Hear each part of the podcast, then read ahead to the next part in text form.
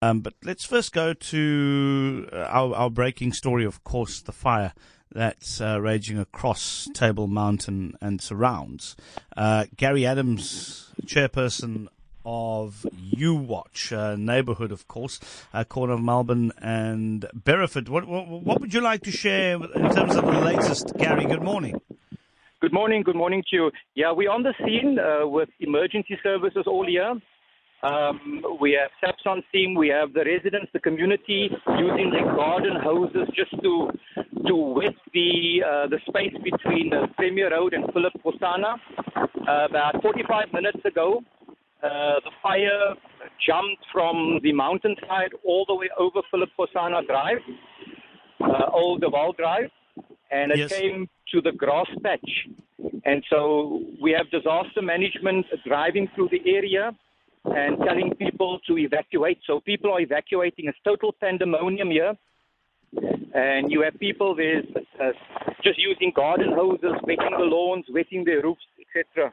You know, and How big is so, so, so, so when you talk about this this obviously jumping the road, old De Waal Yeah. Drive for Kgosana, how big is this patch we're talking about here that's now alight? I would say um, if you put about four, or five soccer soccer fields together, Oh gee. it stretches along Philip Kgosana. So it's not like um, one piece of grass or, or, or lawn. It's just and Sure. it's very dry, very dry. Yeah. And So so, the fire's gone into the middle of the road as well. You know, island. And tell Uh, me, how, how, how close to the homes is this fire at the moment? I would say the fire at the moment, uh, give and take about 15 to 20 meters. Oh my word!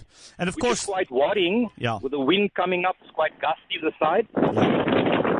I can hear, I can hear that wind, and I'm just Yeah. looking out, looking at the trees as well. Certainly isn't Yeah. going to assist it. So, uh, what is the message to people in that area?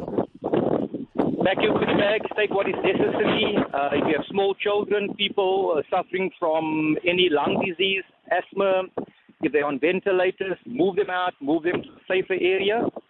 Also, um, use the relevant chat groups from UWatch.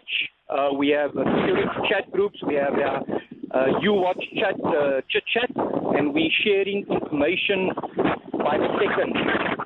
Uh, so people are kept in the loop of what is happening. Also, importantly, uh, we have uh, would-be opportunist thieves moving into the area as we speak. So while homes are being evacuated, these thieves, opportunists are coming into the area and stealing. So be cautious about that. Lock your homes, put your alarm on, take your animals with you.